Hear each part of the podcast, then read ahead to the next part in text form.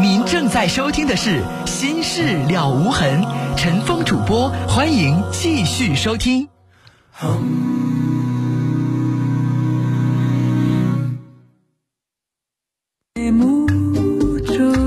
好，听众朋友，这里是《心事了无痕》节目，欢迎您继续收听，我是主持人陈峰。提醒您，我们节目的网络上的联系方式，喜欢上网的朋友啊，可以首先找到我们节目的论坛，您可以搜索的方式啊，呃，搜索引擎当中直接搜索“陈峰听友俱乐部论坛”。在论坛上，我们提供了四十个 QQ 群啊，还有六个飞信群，我们的听友可以在论坛上互动讨论。另外，陈峰每天都会登录的微博。您可以直接搜索陈峰微博，早晨的晨，风雨的风，或者是新浪微博当中直接搜索 DJ 陈峰，A B C D 的 D，J K 的 J，早晨的晨，风雨的风。来看短信，零六九五的听众说：“我是一个单身女孩，在单位怎么和有家庭的男同事和领导处好人际关系？怎么和领导套近乎又不让别人说闲话呢？”如果你没有什么事儿，你非得去跟人家有家庭的领导套近乎，你又不懂得这个关系，你套不好就容易套出事儿来。我建议你，像你这样的单身、刚刚进单位的女同事，做好你的本职工作比较重要。那些虚头巴脑、乱七八糟套关系那些东西，你本身就不是那样的人。即使你学会了。啊，你做的也不是那么回事儿，很容易给你自己招来罗烂，没必要。八四零二的听众发了四个字儿，收到了吗？我收到了。那您要具体问什么问题，把短信发出来。接下来我们要接的是二号线的电话。你好。你好，是陈峰哥吗？大点声。大点声。是陈峰哥吗？声音还是不够。我这边听到你的电话声音，对我的这个回声都比你的声大。听得不清啊！对，声音太小。喂，好。现在呢？声很大了，好吧？你说。啊啊，那个我就是跟我老公，就是说去年一年的时间，他就是想跟我闹离婚，但不知道为啥。嗯。嗯，然后那个他说的，就是说的，呃，离了不离婚呃也行，但是离婚证必须得领。嗯。啊。还有呢？然后就闹到我一年也挺闹腾的，然后就跟他离了。嗯。嗯。然后呢？然后就是说他家里边有个孩子，然后孩子现在是五岁。嗯。嗯，跟他结婚说也挺难，他也不想那些事我也挺伤心的。没有啦。嗯。你要问我什么呀？我就想知道，他为啥跟我离婚，我就整不明白呢。那你问他，你你都不知道，你让我这么个外来人，我又不认识你们俩，我又不是你肚子里蛔虫，我上哪知道去呢？那我去判断这些东西，不得你告诉我一些线索，我帮你分析吗？那你现在什么都没给我，我又不认识你，你让我咋分析？你以为我是大仙儿？我一掐手一算，我就知道啊。不好意思啊，我就感觉他好像就是外边有人了，要不然他不能不非得跟我做离婚，不离婚都不行了。也是，这种东西呢。按理来说，有的人着急离婚有各种各样的理由。如果他外边没人的话，我见过有的人离婚是为了什么呢？比如说夫妻两口子在一起，我们这个省城现在有个规定，只能买两套房子。如果离了婚之后，一家个人都可以买两套房子，就你们两个人名下可以买四套房子了，明白吗？我家没有房子，什么都没有。哎呀，我没说你。我说有的人，我刚才说的是什么？我说有的人着急结婚，如果外边没人的情况下，他离了婚是有目的的。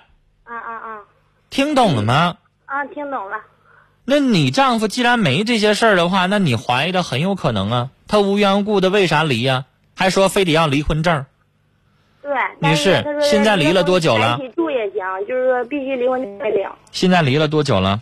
啊，离了得有一个多月了。一个多月，非得做着离婚，不离婚就不行了。离了一个多月了，然后也不告诉你理由是吧？现在还跟你一块住呢吗？现在一块住吗？现在不在一块住了，分开了。分开了。嗯。那你发现他有没有跟别人来往呢？他就是昨天我回家，然后那个去看孩子嘛，然后早晨五点多，他这两天他就是说吃什么东西拉肚了，然后有早上有个人有个女的给打电话，我挺敏感的，我睡觉呢，然后他打电话我就醒了。嗯嗯，那不就说明问题了我就感觉？外面肯定是有外遇了，要不可能。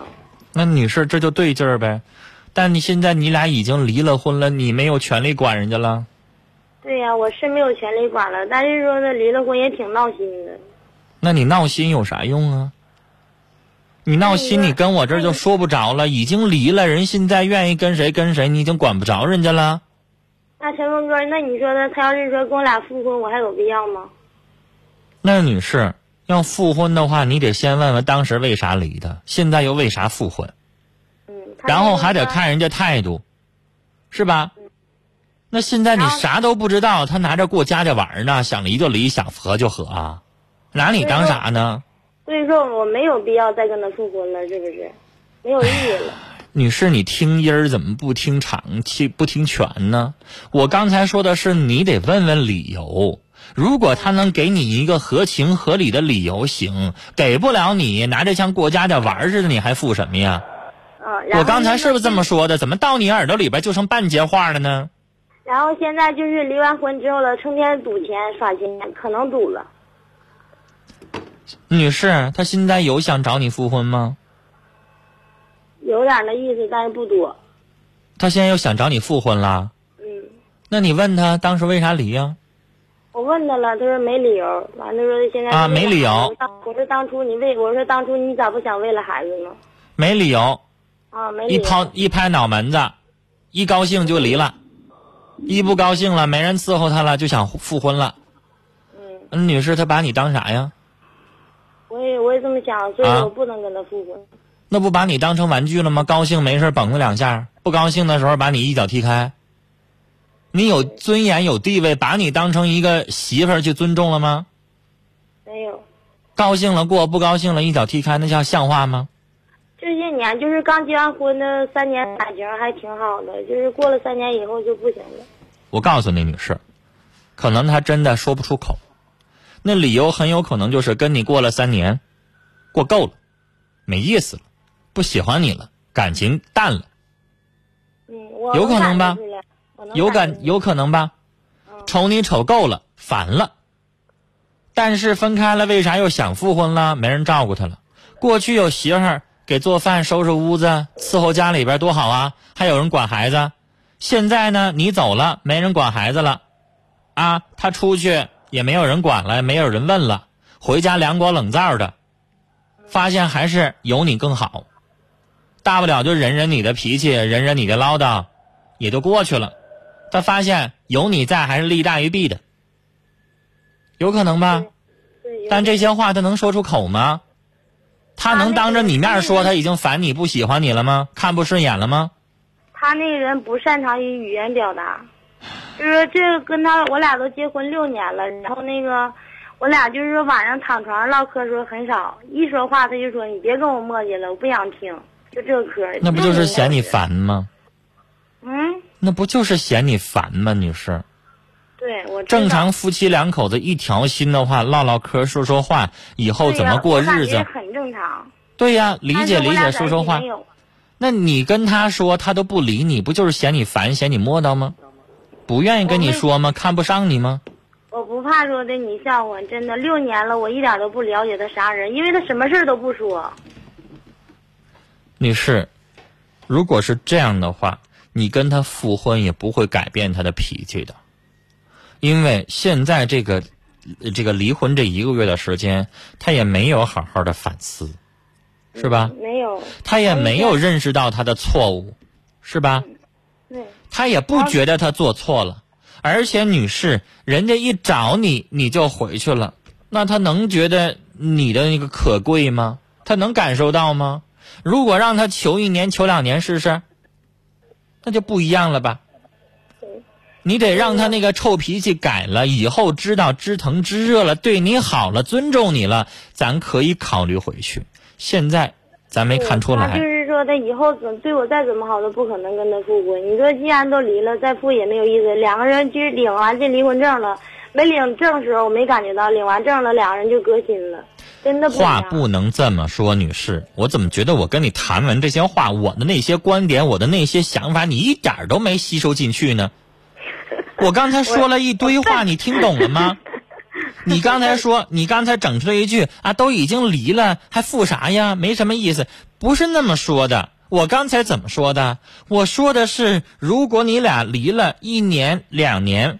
他一直在求你，一直得不到。然后呢，通过这个，他感觉到了有你的重要性。然后呢，能够改了他过去的脾气，能够对你知疼知热，能够珍惜你，能够对你好。如果这种情况下，那可以复婚呢？我是不是这么说的？对，是。那怎么到你那就一点都没接受进去呢？但是陈峰哥，我想我想问问，那你说一个，那你说一个人要是说这样的话，可能改吗？那有啥不可能的呢？那你得让他受到痛啊，你得让他知道疼啊。如果一年两年他没有找到一个比你更好的，他有啥不能改的呢？但是他你丈夫会不会改，我可不敢说。你要问我说，拿做任何一个人有没有可能改？那我当然得说，肯定有可能改啊。嗯，很有可能他找两年找不着像你这么对他真心实意的。而且你知道，二婚的媳妇和原配的能一样吗？不一样。对吧？孩子亲妈对孩子能一样吗？我就感觉这六年我跟他俩过的，就是对他太好了。所以女士，什么事情都依他。我刚才跟你说那些话，中心思想你得听明白。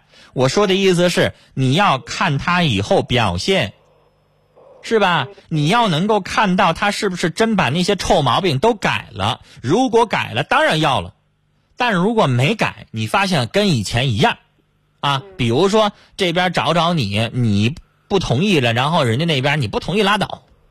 整出来一副态度，一点诚心都没有，那你就不要搭理他，啊，以后要取决于他的诚心和态度。好了，聊到这儿。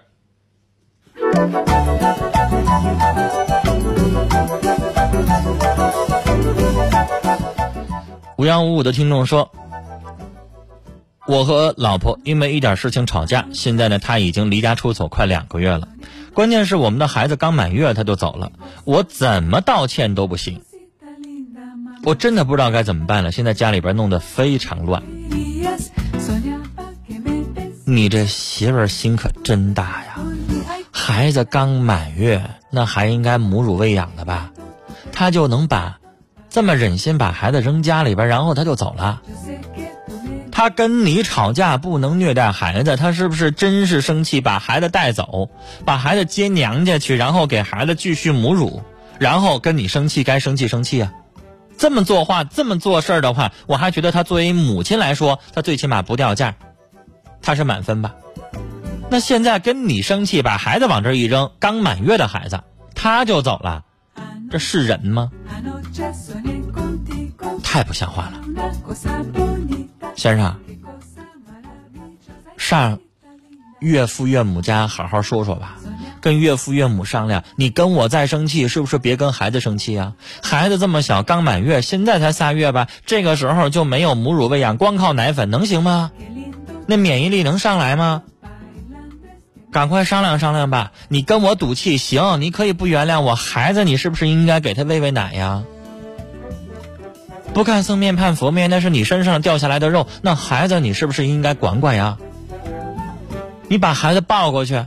让岳父岳母看看孩子是不是也能够心软下来呀？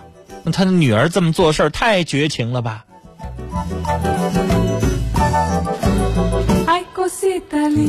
九七九四的听众说：“陈峰哥，咱节目有微博吗？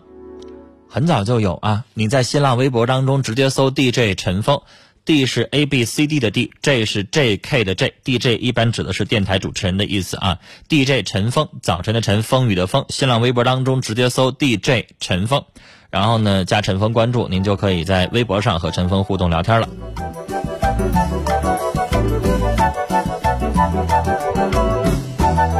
四九八幺的听众说：“女士都离婚了，还管他干什么？”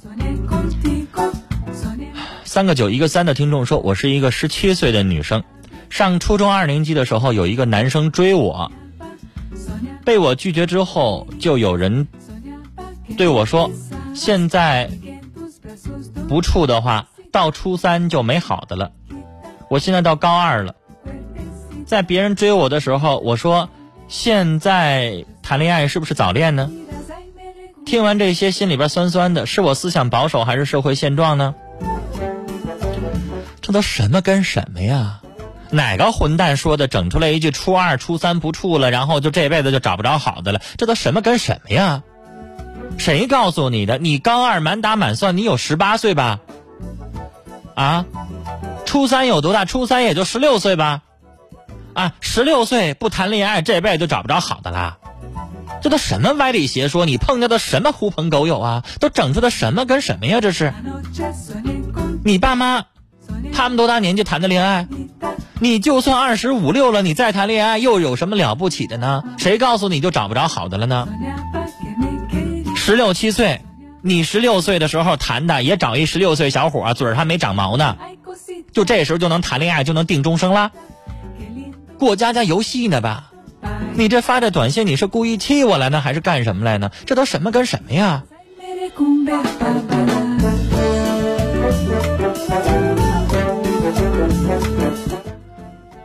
让我气不打一处来。现在的孩子脑子里边都在想什么呢？你现在跟他谈，他能把你怎么着？能娶你呀，还是能给你什么终生啊？你现在跟他谈，然后人家跟你发生完性关系，谁占谁便宜？不懂吗，女孩？着什么急呀？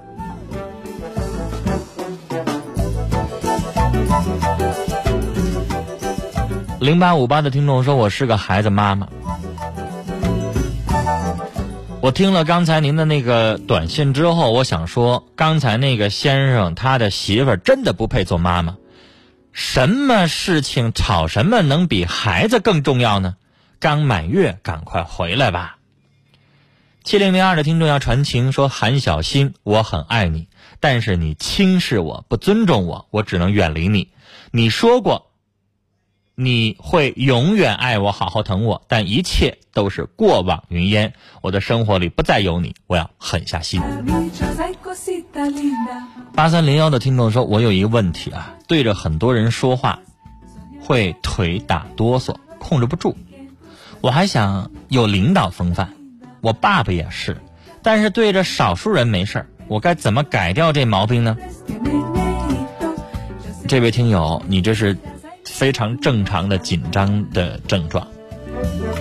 那要想改掉这个毛病，锻炼自己，那你就得让自己多进行这样的场合，明白吧？举个例子，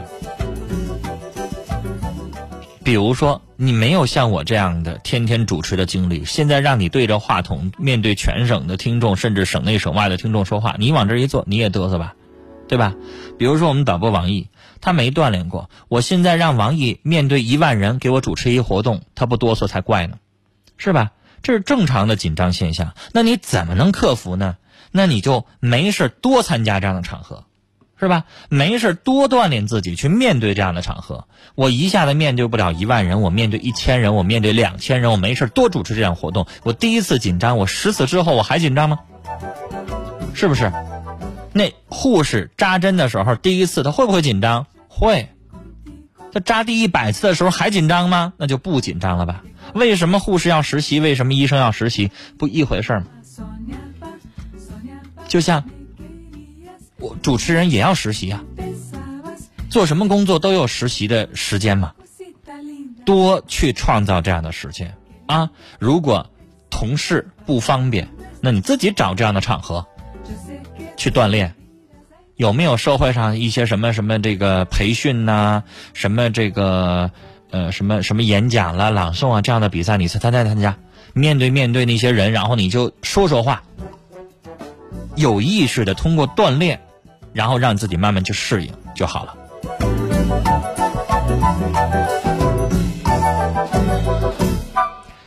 六五九四的听众说：“我认识一男的，我们彼此喜欢。”但最近发现他有家庭，我决定离开他。但是他总找我，我该怎么办？那他总找你，你不会不接电话、不理他？你不理他一年的时间，这人还能永远没完没了的等你吗？那如果人家给你打电话、发短信，你都每次都回，你每次都见，那我可没招了。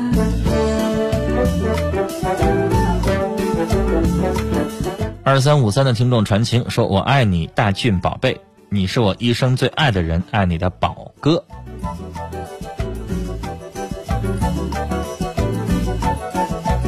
三幺四三的听众说：“陈峰啊，我是一个六十岁的老太太，很喜欢您的节目，注意身体，谢谢谢谢大家。”三幺二三的听众说：“有一件事儿啊，很苦恼。”女朋友总爱穿的特别少，经常走光。我真不懂女人心底到底想的是什么。每次劝她，我们就会吵架，接着就是她更大尺度的报复行为。请问哪位懂得我女朋友的想法，能指点迷津吗？您后边的联系方法，我在节目当中不能念啊。在我们节目当中发布，如果像交友类的啊，让别人跟您联系啊，这个有专门的一些程序。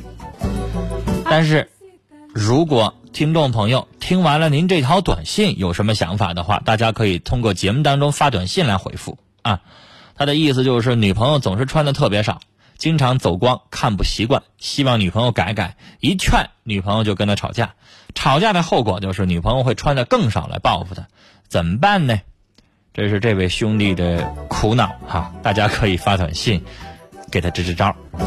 九六八七的听众要传情说：“妍妍，风风雨雨我们一路走过来，我相信我们会走到最后。爱你的风。”零六五七的听众说：“毕业工作一年了，现在辞职复习考研，压力很大，效率很低，您能给我一些建议吗？”关于考研复习的东西，实际上已经不是我们这个情感节目要解决的范畴了。这个学习的东西，我真的觉得你应该去让那些啊刚刚考过研成功的这些人给你一些建议，反倒更好。比如说，你报一个考研辅导班，那辅导班当中会有一些咨询师吧，那些人就是你的可以去聊的人。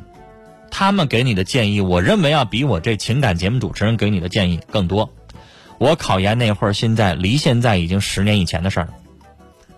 说实话，我真的已经不记得我那时候的心态了。你让我这个时候再给你去介绍这些东西，我认为远水解不了近渴。你真的不如去找一些刚刚去参加完考研，这这样的跟你经历差不多的，比如说工作一年，回过头来啊不是特别如意，然后回过头来又去考研的这样的人，你跟他们聊。我认为更合适，明白我的意思吗？学习的东西、经历的东西，跟他们聊更适合。而且你这样的情况，怎么样去合理的安排学习？怎么样去报考？怎么样去选择自己的专业？怎么样去选择辅导班？怎么样去选一些教材？怎么样安排时间？他们都是有都是经验给你分享的。三八九九的听众发了这么一条短信啊，他管陈峰叫兄弟，说我和一个大我七岁的姐姐好了八年了，双方都有家庭，我真的不想再继续下去了。那您给我发这个短信的目的是什么呢？不想再继续下去了，你们俩分手就行了呗。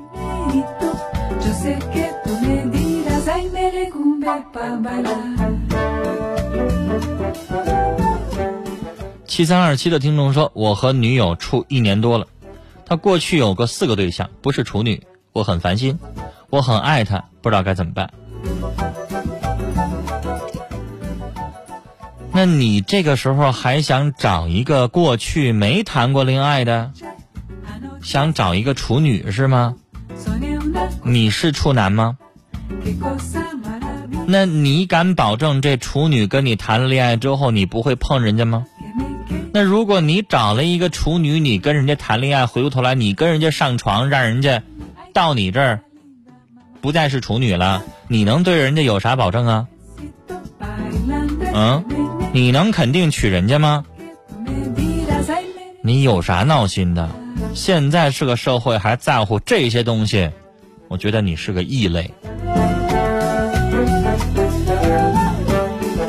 好了，今晚的节目到这里就结束了，感谢大家的收听，再会。